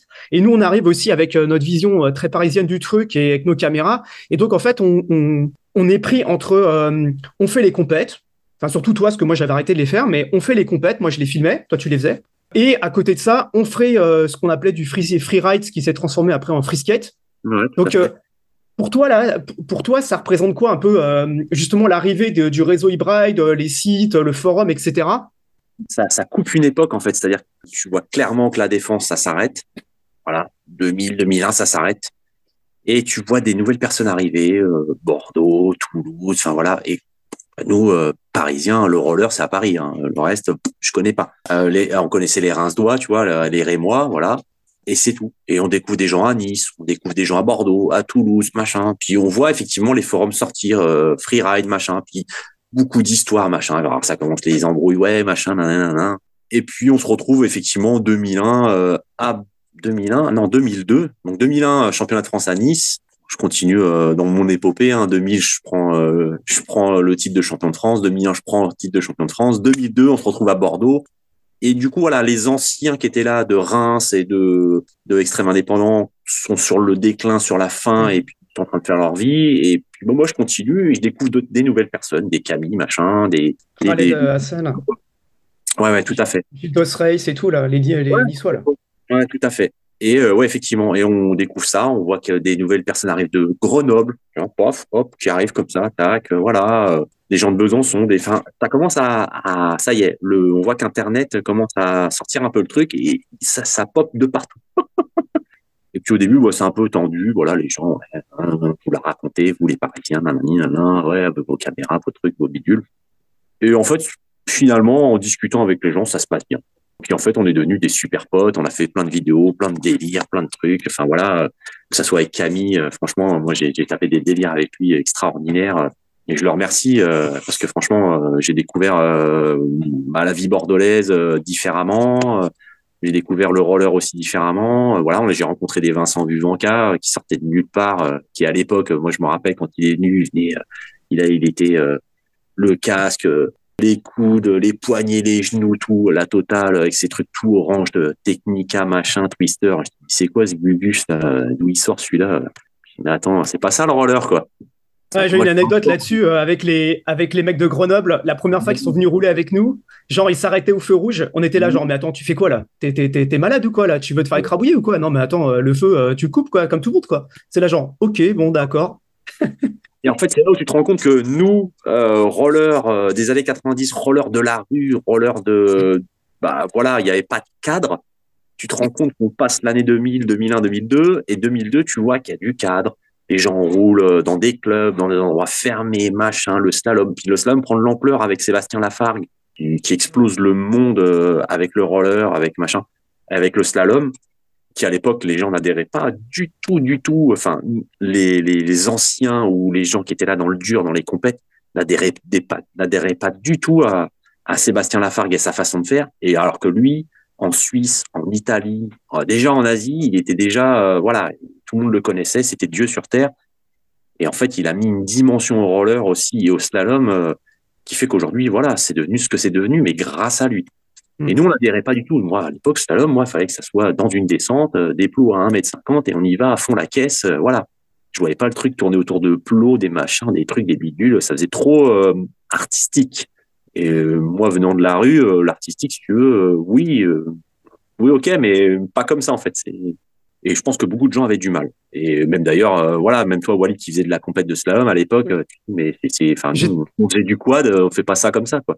J'ai une anecdote très rapide. On est à hier, en 2001, on fait notre compète de slalom. Je fais mes meilleurs runs que j'ai jamais fait. Tout le monde vient me voir pour me féliciter que je vais gagner. Et à l'époque, euh, il était interdit de revenir sur le slalom. Et bien sûr, Seb, il est revenu sur le slalom et c'est lui qui a gagné. Et j'étais eh super vénère. Et eh ben après, en fait, euh, bien sûr que c'est ce qu'il a fait. Euh, il a bien fait de le faire parce que voilà. Mais, sur le coup, eh ben, j'étais deuxième, j'ai jamais été champion et j'étais ben dégoûté et j'en ai un peu voulu. Mais après, voilà, c'est, enfin, j'ai un respect incroyable pour Seb. On l'a interviewé aussi, c'était hyper intéressant. Complètement. à l'époque, on, était, on était peut-être chien et chat, mais avec le recul aujourd'hui, il a amené une dimension au roller qui est, qui est qui est dingue. Et, euh, et d'ailleurs, il continue avec sa marque et tout. Il se bagarre. C'est un vrai, lui, pour le coup, c'est un vrai passionné. C'est, c'est, c'est, ouais, lui, c'est, lui, le roller, c'est toute sa vie, quoi. Il a amené une dimension roller, euh, en tout cas pour le slalom, il a amené une dimension. Il a fait sortir des gens comme Igor, comme, enfin voilà, plein, plein de gens euh, qui sont sortis de leur carcan, euh, de leur campagne, là, à Besançon, machin.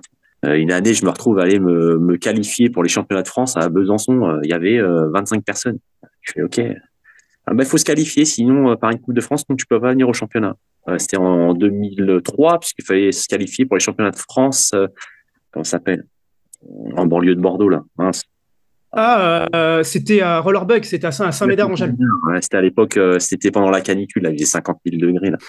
Et donc, il fallait se qualifier. Et donc, moi, il fallait que je me qualifie sur la plaque, voilà. Et c'était Besançon. Il y avait 25 pélos, quoi, tu vois. Et moi, je suis passé pour un extraterrestre, quoi. Je dis, attends, le mec, il vient, on sait, c'est à qui, il est champion, machin, machin. Et tu sais, les gens, il y a des gens, ils n'osaient même pas s'inscrire au high jump parce qu'ils avaient tellement, je pense, peur et honte de se dire, attends, il va nous dépouiller. En fait, moi, je m'en fous, je venais juste pour me qualifier, en fait. À cette époque-là aussi, sur le réseau, on commence à faire vraiment des vidéos sur le high jump. Je me rappelle, on a fait des trucs genre Amiens Roller, bah oui. les, bonnes vidéos à l'ancienne, quoi. Et euh, on allait à, à, Amsterdam aussi. Enfin, voilà, il y, y, avait plein de vidéos dans lesquelles il y avait du high jump, c'était sympa, etc. Mais finalement, euh, euh, le high jump, ça, ça, à l'époque, ça prenait pas trop à l'étranger, parce que les premiers compètes de high jump à l'étranger, ça va être en Zurich en 97 où Gustavo y gagne. Ouais. Mais c'était ça du, du, tremplin courbe, hein, c'était du Banks en fait. Hein. Ouais, ouais. Et ouais, ça ne pas trop à l'époque. Bah non, mais c'est particulier le Banks. Hein. Enfin, moi, j'ai fait quelques compètes. Euh, j'ai suivi, bah, tu vois, finalement, j'ai suivi Sébastien Lafar. Je suis allé voir un peu ce qui se passait en Italie pour essayer de, voilà et avec euh, Vincent euh, euh, quand il y avait ça. Et euh, effectivement, ils du tremplin courbe. Alors, leur tremplin eux, courbe, c'est vraiment tout petit, petit, petit, quoi. C'est tremplin de 45 et la courbe, elle est, le tremplin, il est minuscule, quoi. Et ouais, à l'époque, je dis, tiens, bah, vas-y, on va aller à Milan. Tiens, on va aller faire la compète à Milan, à, Monza, tu vois. C'était 2003, je crois. Ouais, 2003. Et il me dit, bah, viens avec nous, tu vois. Je dis, ok, d'accord, mais c'est du tremplin courbe. Je, enfin, je, je vais jamais y arriver. Bon, je viens, je regarde, tout. Il y a de l'ambiance, il y a du monde, c'est de la folie. C'est à côté du, euh, du circuit de Monza, c'est super, voilà. Et puis, j'apprends qu'on n'a pas le droit de faire du roller dans la rue déjà. L'Italie me dit, on n'a pas le droit de faire du roller dans la rue. What? C'est quoi ce pays? Euh, on n'a pas le droit de faire du roller? Je dis, c'est comment que ça se passe? Comment c'est? Et, euh, et puis, je m'inscris au high jump. Puis, je vois le tremplin et tout. Puis, je demande aux, aux, personnes là-bas, je dis bah, excusez-moi, je peux, je peux m'entraîner, j'ai jamais fait de tremplin. Je suis avec mes quads. Alors déjà, ils me regardent avec des yeux de Merlin Free. C'est quoi ce mec avec ses quads? Il y a que des rollers en ligne, que des mecs en fuseau, des machins, des trucs euh, taillés et tout. Et Gugus, euh, Hakim, qui arrive avec ses quads tout pourris, tout déglingués. Et je lui demande, je peux sauter et ça. J'y arrive pas, hein. vraiment, vraiment, j'y arrive pas. Je vais jamais y arriver, euh, c'est horrible. Et puis, ben, en fait, je gagne la compète. tu vois, donc, et je gagne la compète. Oh, je passe 2,50. Je sais même pas comment j'ai fait pour passer 2,50 sur un tremplin comme ça. Et là, euh, bah, je, suis, un peu adulé. Euh, les mecs sur place qui font du high euh, ils viennent, ils me disent oh là là, respect, respect.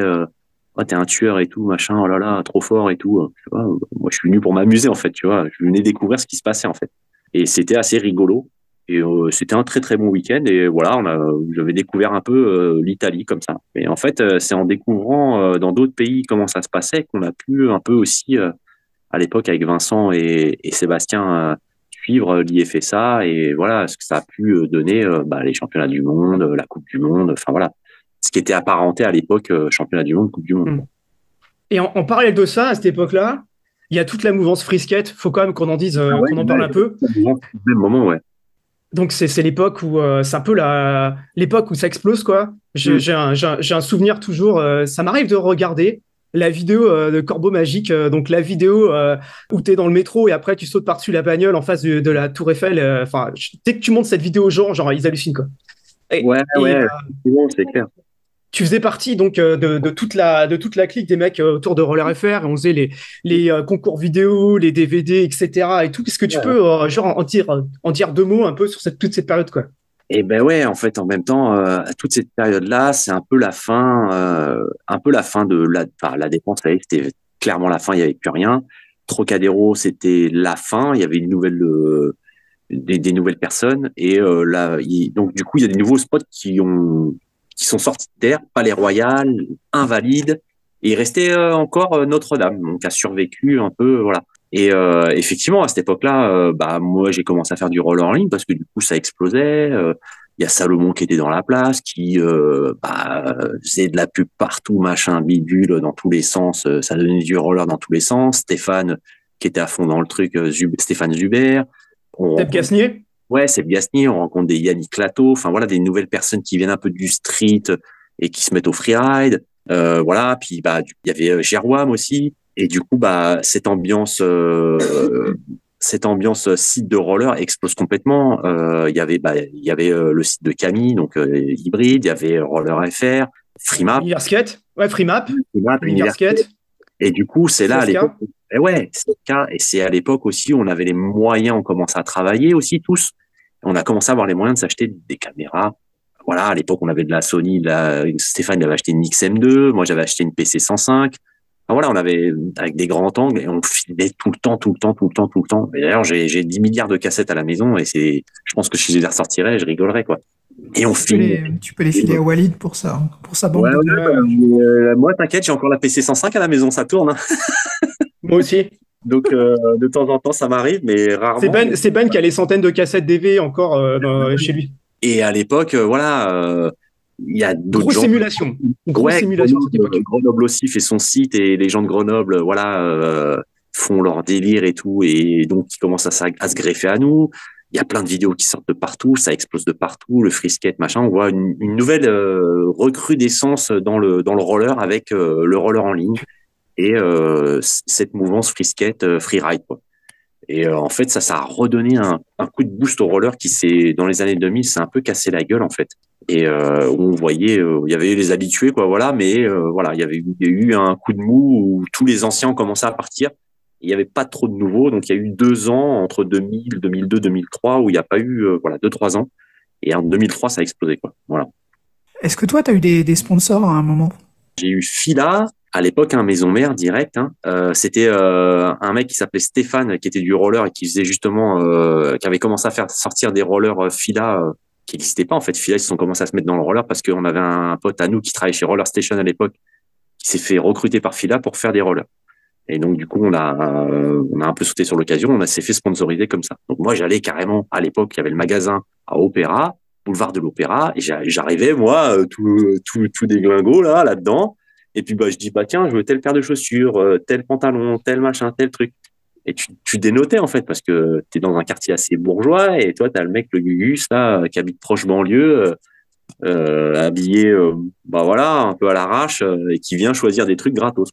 Donc, à l'époque, il y a eu ça. Après, j'ai eu Dia, donc, qui était une marque de, free, fringues aussi, à l'époque, qui, qui a bien explosé dans les années 2000. Et puis après, j'ai eu aussi à l'époque, bien avant Roller Station, qui me sponsorisait aussi. Et après, à la fin, j'ai été sponsorisé par Hawaii Surf en fait à l'époque avec Eric. Et c'est là où est sorti aussi à cette époque-là la Millennium en fait. On a travaillé avec eux aussi. Et moi, j'ai travaillé avec eux sur la Millennium et sur d'autres d'autres projets, des roues aussi, pareil et j'ai testé pas mal de matériel. Et euh, à l'époque, ouais, j'étais bien content d'avoir euh, Hawaii Surf comme sponsor. Et franchement, je les remercie parce que ouais, ils ont fait évoluer le truc. Ils ont toujours été là. Et je leur remercie, Eric. Hein. Eric Gros, franchement, je le remercie parce qu'il a été à notre écoute à un moment donné et il a fait avancer les choses, quoi. À sa manière, mais il a fait avancer les choses. Et euh, c'est vrai que quand euh, il a mis la clé sous la porte pour faire autre chose, euh, j'avoue que ça m'a mis un gros pincement au cœur, quoi. Même si aujourd'hui ça existe encore et c'est en ligne, mais la boutique historique a fermé, ça m'a, ça m'a, ça m'a, ça m'a pincé quand même. Ça, j'y suis allé faire un tour avant que ça ferme quand même. Tu vois, ça, histoire d'être nostalgique, j'y suis allé faire un tour. Mais évite ouais, d'y retourner, évite d'y retourner parce que tu vas être dégoûté. Ah ouais, c'est ça. Ouais. Mais il y, a, y a un truc sur lequel je voudrais revenir. Euh, on n'en a pas du tout parlé, et pourtant pour moi c'est absolument fondamental dans tout le travail qu'on a pu faire après sur Roller FR et même ce que j'ai fait plus tard chez Flanners, c'est les quads et le style, parce qu'il faut quand même expliquer aux gens que dans les Ah oui. années 2000, quand on allait faire des randos avec Hakim et Xavier, je pense qu'on s'arrêtait à peu près tous les magasins de chaussures pour regarder les paires de chaussures. Ah ben ouais, bah c'est clair. Enfin, t'as une paire de quoi, tu, tu, enfin voilà, faut, faut que ça soit beau gosse quoi. Enfin, à un moment donné, tu vas pas euh, avec une paire de chaussures noires et des roues euh, violettes ou je sais pas moi jaune, rouge, enfin voilà toutes les couleurs. Ah non, ça du, ça de la gueule, ça ait du style. Enfin, voilà.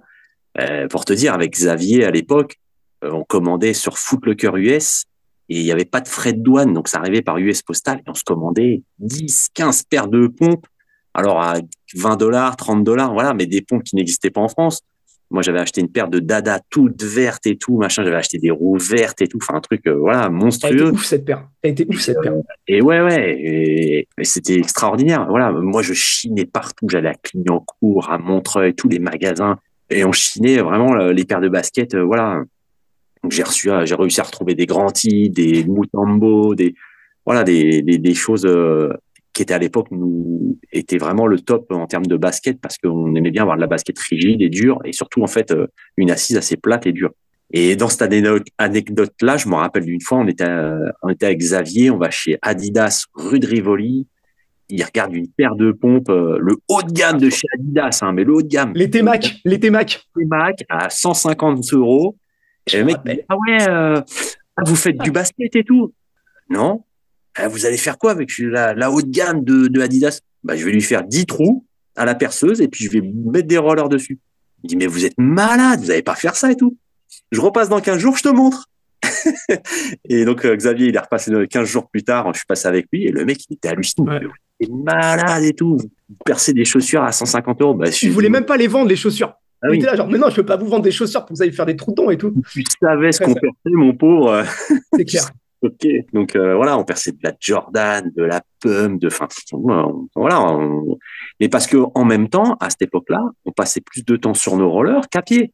Bah, il fallait du confort et du style. Donc, euh, ouais, ouais, euh, effectivement, à cette époque-là. à cette époque-là, tu savais pas comment les gens ils s'appelaient. Tu, Bah par oui. contre, tu te rappelais que le mec, il avait la paire de Jordan machin, les crypto machin et tout. En fait, genre, Ouais. genre le mec, tu le voyais arriver de loin, rien qu'avec son style, tu savais qui c'était quoi. Ouais, tout à fait. C'est exactement ça. Mais euh, ouais, il y a des gens, moi je, je connais pas leur nom, mais c'est vrai qu'à leur paire de rollers, je, je suis capable de dire ouais, c'est lui machin avec la paire de rollers, euh, tatati tatata quoi. Ah ouais, mais voilà, il y, a des- il y a des moments comme ça où il y a des paires de choses de de de, de quad euh, où c'est de la folie quoi. Grosse période d'émulation, etc. Toi, en parallèle, donc tu continues les compètes. Tu arrives à, à- faire euh, en gros un record du monde sur euh, là-dessus. Est-ce que tu peux nous parler un peu de ce record du monde Alors le record du monde, c'est bien avant en fait. Euh, le record du monde, je me retrouve euh, dans une émission euh, qui s'appelle l'émission des records et c'était en 99. Alors c'était avec Christian, euh, le producteur c'était Jérôme Revon et il voulait un truc un peu décalé machin et ça et tout. Et à l'époque, euh, le record officieux, c'était euh, Alexandre Alex, dit Robocop, pour ceux qui reconnaîtront, euh, qui avait euh, fait un saut à 2m71. Et euh, voilà, c'était le record officieux euh, qui, était entre nous, qui existait entre nous. Et je me retrouve dans cette émission, et en fait, le but, c'était de battre 2m71. Et J'avais jamais fait ça de ma vie, hein. j'avais passé, je crois, de 60, mais jamais de la vie de mettre 60, 70, quoi. Surtout avec un tremplin de 55. Et je sais pas, les munitions, le truc pareil, euh, enfin la télé, tout ça et tout. Et je passe de mètre 72. Donc euh, voilà, 99, euh, je fais record du monde avec un tremplin officiel fédéral de, de la Fédération française de roller skating. Je passe de mètre 72, j'ai le record du monde. Voilà, je me retrouve avec le le trophée, voilà, le truc de dingue. Je me retrouve dans le livre des records. Hein, voilà, donc voilà, je me retrouve vraiment dans le livre des records. Donc je l'ai, hein, je l'ai à la maison donc, pour te dire. Hein, voilà. je suis tombé dessus en vacances. J'ai loué une maison pendant les vacances et je tombe sur le sur le Guinness Book et ça m'a fait rigoler. Donc j'ai montré ça à mon fils, il me croyait pas. Je dis bah tiens regarde voilà. Donc c'était assez drôle. Et du coup, euh, ça marche tellement bien qu'en 2001, ils nous refont le, même truc, l'émission des records 2001, voilà. Et je me retrouve en fait en tête à tête avec Sylvain Tarot à l'époque. Du coup, bah, je passe de mètre 73. Alors à cette époque-là, par contre, la barre, c'était une vraie barre de saut euh, de hauteur euh, des gens qui font de la perche, quoi. C'était des vraies barres bien droites, bien dures, bien quand tu te la prends, ça fait mal. Je passe de mètre 73. Pareil, donc record du monde, machin et ça et tout. Et c'était euh, Rennes. Alors Rennes sur roulette 2004. Alors ça c'était extraordinaire. Donc pareil, donc à l'époque free jump et tout. Et c'était surtout aussi à l'époque des euh, des blader cross.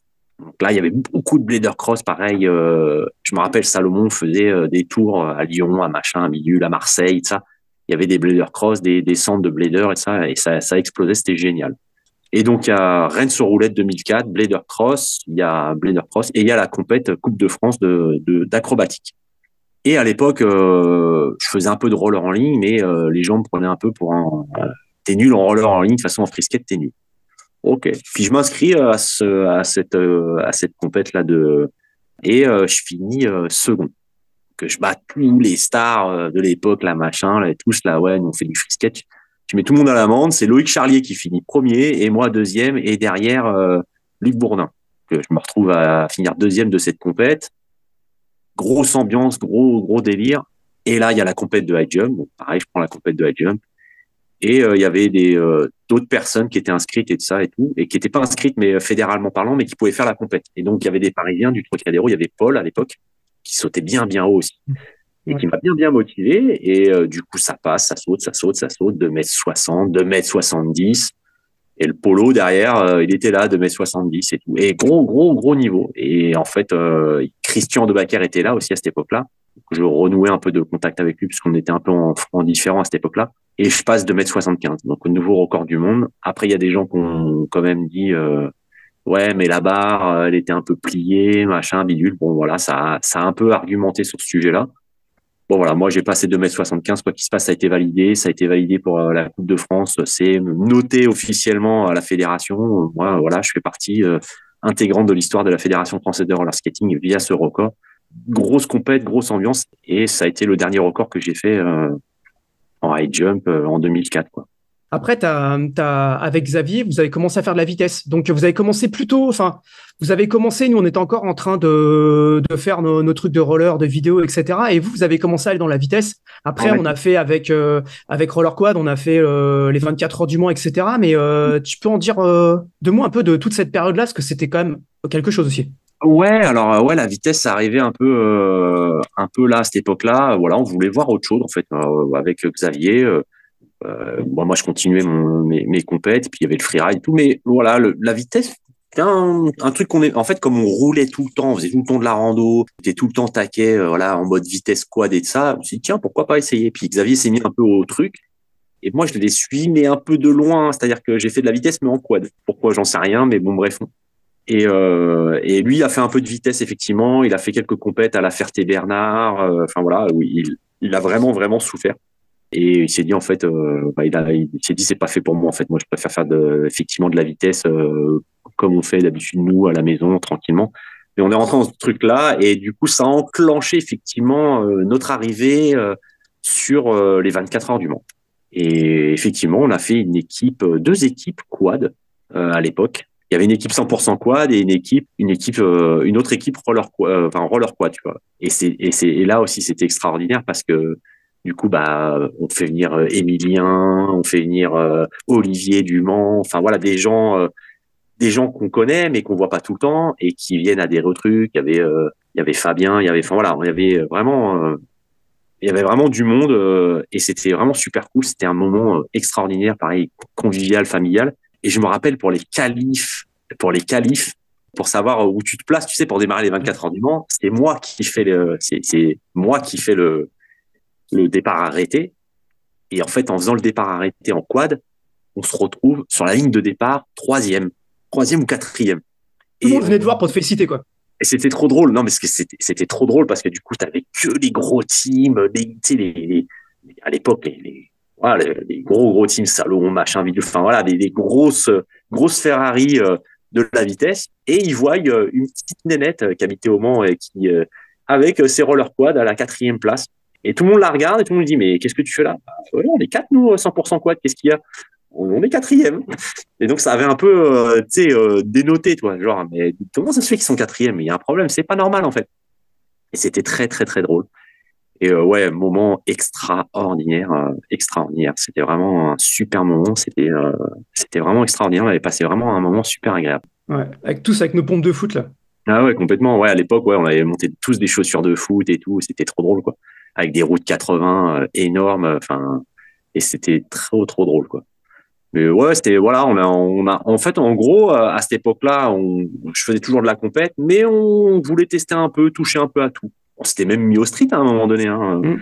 À l'époque, quand il y avait Roller Park Avenue, euh, moi j'avais acheté des, des Salomon, euh, je faisais du street, enfin voilà, j'essayais quoi. Donc euh, on, a quand même, malgré que je faisais, ma spécialité c'était le high jump et rouler dans la rue freeride, on a quand même essayé de toucher un peu à tout.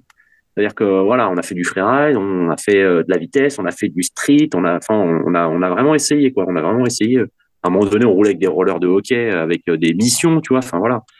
Il y a quand même un truc euh, où tu es modeste, c'est que l'année d'après, tu l'as fait en solo, les 24 heures du Mans. Et mon gars, après 22, 22h30, tu tournais encore plus vite que nous qui faisions un tour sur 10. C'était pas l'année d'après, c'était trois, c'est deux, trois ans après. Euh, l'année d'avant, euh, Xavier avait fait un duo en quad avec, avec Dominique. Xavier me prend au mot, il me fait ah, écoute, l'année prochaine, c'est toi qui le fais en solo. Je dis mais t'es un grand malade et tout. Et en quad. Je dis ouais, en, en roller en ligne si tu veux, pas de problème. non, non, non.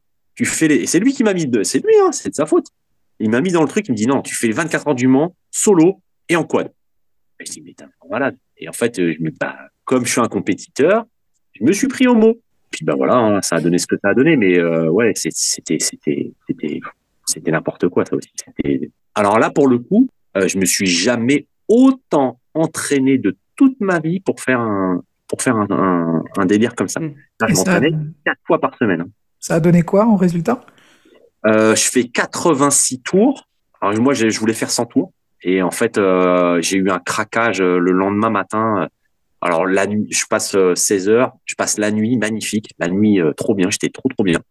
Et 10 heures du matin, j'ai un gros craquage et pendant près de deux heures, j'ai pas roulé. En fait, j'ai vraiment eu un gros gros bug pendant deux heures. Et je suis reparti et en fait, je me suis arrêté à 86. Quoi. Enfin, je suis allé jusqu'au bout. Par contre, je suis allé vraiment vraiment jusqu'au bout.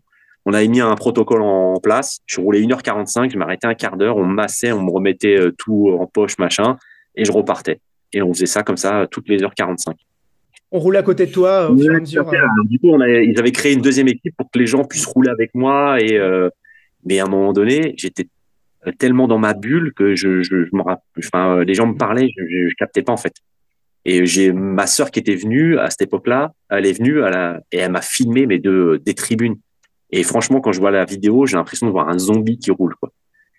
Et, voilà, j'étais en mode zombie. Et euh, pour l'anecdote, pour finir, euh, j'ai attendu euh, au Xavier pour finir la, la compète. Et les, deux, les 200 derniers mètres, je les ai fait en sprint. Juste pour me, voilà, pour dire que je suis encore là, quoi. Et ouais, je me suis effondré après, par contre. ça a été, mmh. ça a été, ouais, ça a été un bon moment. Par contre, il y a eu un gros pétage de câble un bon mois après. Par contre, ouais, j'ai eu un gros, gros, une grosse redescente violente un mois après. Qu'est-ce que tu deviens aujourd'hui?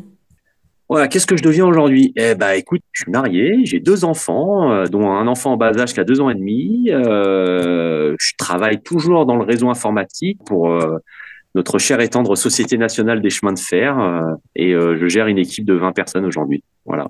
Et ça t'arrive de rechausser Ça fait un bail que j'ai pas chaussé. Par contre, je fais beaucoup de vélo maintenant. Voilà, parce que du coup, à l'époque, quand j'ai fait les 24 ans du Mans solo, je m'entraînais, je faisais du vélo. Et pareil, ça m'a piqué en fait. À l'époque, euh, avec Xavier, ça m'a piqué et Xavier, ça l'a encore plus piqué que moi. Et puis bah, du coup, maintenant, euh, ouais, je fais du vélo de course ou euh, du, du gravel. Voilà. Ça te manque pas le patin? Bah si, mais quand tu habites au fin fond de la pampa, au milieu des betteraves, c'est compliqué. Et puis voilà, trouver des gens pour aller rouler, euh, c'est encore plus. Enfin voilà, j'ai pas envie de me retrouver dans un truc. Euh, si je vais rouler, ce serait avec des potes, avec vous, avec euh, voilà, à l'ancienne quoi. Mais rouler tout seul, c'est vrai que c'est, ça serait plus compliqué.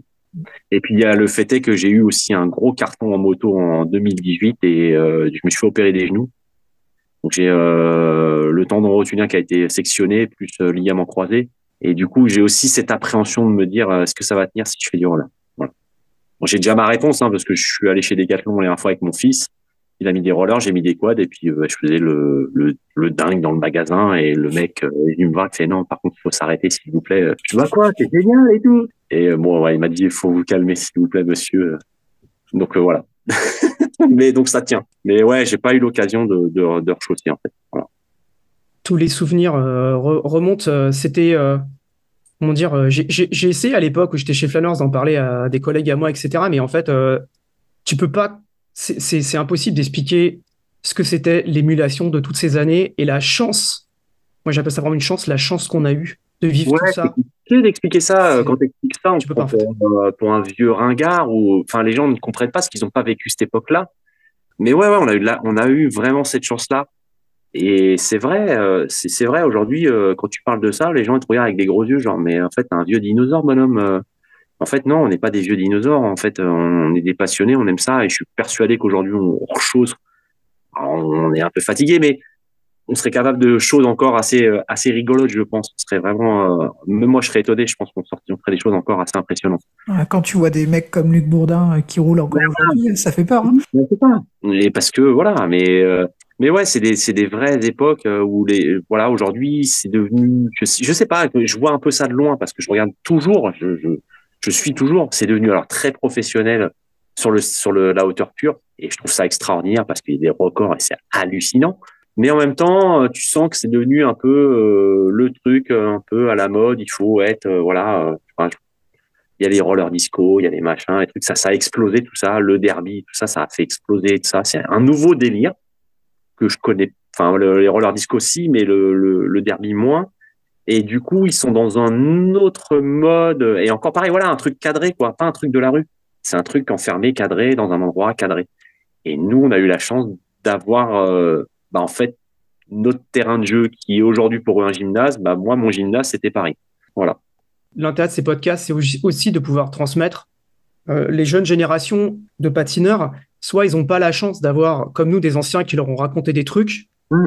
euh, soit ils veulent pas, euh, parce qu'ils les intéressent pas. Il y en a plein, ils s'en foutent de ce qui s'est passé avant. Mais quand même, l'intérêt avec euh, ce qu'on fait, c'est aussi qu'un jour, tu peux revenir dessus et, juste essayer de comprendre. Moi, ce que je disais souvent aux gens, c'est écoute, en fait, tu vois, genre, nous, quand, quand on allait à l'étranger, qu'on arrivait avec nos quads de basket, on n'avait pas besoin de dire qu'on était français. Les gens, ils nous, ils nous, regardaient et genre, ils avaient du respect pour, pour nous, tu vois. Et en fait, le truc, c'est que c'est hyper. Enfin, tu vois, les, les gens, ils, ils, imaginent même pas euh, forcément qu'il y a eu ça avant eux, tu vois. Mmh. Et, c'est ça quand on allait en Angleterre, on allait en Hollande, voilà, on a on, rencontrait Heike parce que voilà, c'était la star à l'époque en Hollande et ça, mais les, gens quand ils nous voyaient, ils disaient en fait ah ouais, bon, euh, en France ça, ça envoie du lourd aussi quand même. Et c'était drôle quoi. Mais euh, ouais, ouais, effectivement, même en Espagne, voilà, ou même en Italie, moi je te dis quand je suis avec mes quads et tout le monde faisait du roller en ligne, ils m'ont dit, c'est quoi cet extraterrestre? Il sort des années 70, celui-là, ou quoi? Et en fait, euh, ouais, on est euh, une population à part. Euh, la France, on a toujours été une population à part sur l'esprit quad. Et je pense qu'on a eu cette chance-là d'avoir, comme je le dis, à Surf qui a pu faire avancer le quad comme de la rue, hein, le quad de la rue, et pas le quad type artistique où tu vas trouver énormément de marques, Rollline, machin, enfin voilà. Mais pour faire du roller dans la rue, ces, ces, ces quads-là, ça pouvait pas fonctionner parce que c'était euh, super fragile. Et j'ai envie de dire, cette dimension du roller de la rue a pu se faire parce qu'il y a eu des gens comme Eric Gros. Il n'y aurait pas eu Eric Gros, bah, on serait un peu comme les Espagnols où je me rappelle les mecs, ils avaient des plaques en plexi et mettaient, ils collaient des, ils collaient des trucks de skate et voilà. Mais va faire du, du, du high jump avec des, des, des rollers comme ça. Impossible. C'est pas possible. Et encore une fois, on revient sur Hawaï si tu fais du quad, à un moment ou à un autre, tu es obligé de revenir sur surf. C'est, c'est... ça, ça a été la plaque tournante. Tu peux pas, voilà. Pourtant, il y a eu la maison du patin, il y a, tu vois, il y a Nomad, il y a eu Roller Station, ça et tout. Mais non, quoi qu'il se passe, de toute façon, pour les anciens et les gens qui ont vraiment fait du quad, on parlera toujours d'Hawaii Surf. Quoi qu'on quoi, quoi qu'on en dise, hein, enfin, on pourra me dire ce qu'on veut. Hein. Mais Hawaii Surf, voilà, ça a grainé un nombre de personnes qui faisaient du quad. Enfin, voilà, même les anciens, tu peux prendre des anciens qui, font plus de roller, qui sont plus anciens que nous, ils parleront d'Hawaii Surf, forcément, forcément. Je pense que c'est un bon mot de la fin. on n'a pas du tout parlé de la période roller quad, mais rollerquad.net, mais je pense qu'il faudrait qu'on en parle avec Xavier. Mais écoute, ça serait très bien qu'on se fasse une petite interview pour parler de ça et raconter les débuts de roller quad. Je pense qu'on va se faire ça avec Xavier. On va essayer un moment ou un autre. avec plaisir. Hein. Euh, tu peux le contacter. Je pense qu'il sera ravi. Euh, entre deux réparations de vélo, euh, voilà. Il y a moyen. au magasin. juste un mot de la fin, si tu avais un dernier mot à nous dire avant qu'on se quitte. Eh ben, merci à vous, merci de faire vivre bah, nos, nos, souvenirs, merci de faire ce que vous faites parce que bah, sans vous, ça, ça voilà, ça n'existerait pas. Euh, roller en ligne, bah, je vois que ça continue, ça fonctionne. Et voilà, euh, Alexandre, je vois que tu travailles euh, d'arrache-pied toujours dans le roller. Et bah, je te remercie parce que finalement, bah, grâce à toi, on arrive toujours à avoir des nouvelles et savoir un peu qu'est-ce qui se passe. Et bah ouais, vous êtes des vrais passionnés, les gars. Hein. Enfin voilà, il y a rien à dire hein, sur ce sujet-là. merci à vous parce que sans vous, bah en fait, ça n'existe pas ça. Ouais, j'en profite pour passer un appel aux bonnes volontés. S'il y a des bénévoles qui veulent nous rejoindre pour filer un coup de main, ils sont les bienvenus parce qu'on n'est pas éternel. C'est clair. Ah ouais, il faut bien penser à l'avenir. Ça, je suis d'accord avec toi. Et eh ben voilà, c'est le mot de la fin. On vous remercie, euh, chères auditrices, auditeurs, d'avoir écouté cet épisode qu'on aurait pu faire, je pense, une heure et demie de plus avec Hakim, mais il faut s'arrêter là. J'en ai plein d'autres des anecdotes. voilà, on, va, on va devoir en refaire. Je crois qu'il va falloir refaire. À bientôt pour euh, d'autres épisodes. On a des choses euh, très excitantes qui arrivent de la même époque aussi et plein d'autres épisodes. Donc euh, n'hésitez pas à nous suivre sur les prochains. Et Hakim, bonne soirée et puis à bientôt Merci à vous aussi. Bonne soirée messieurs et bonne continuation.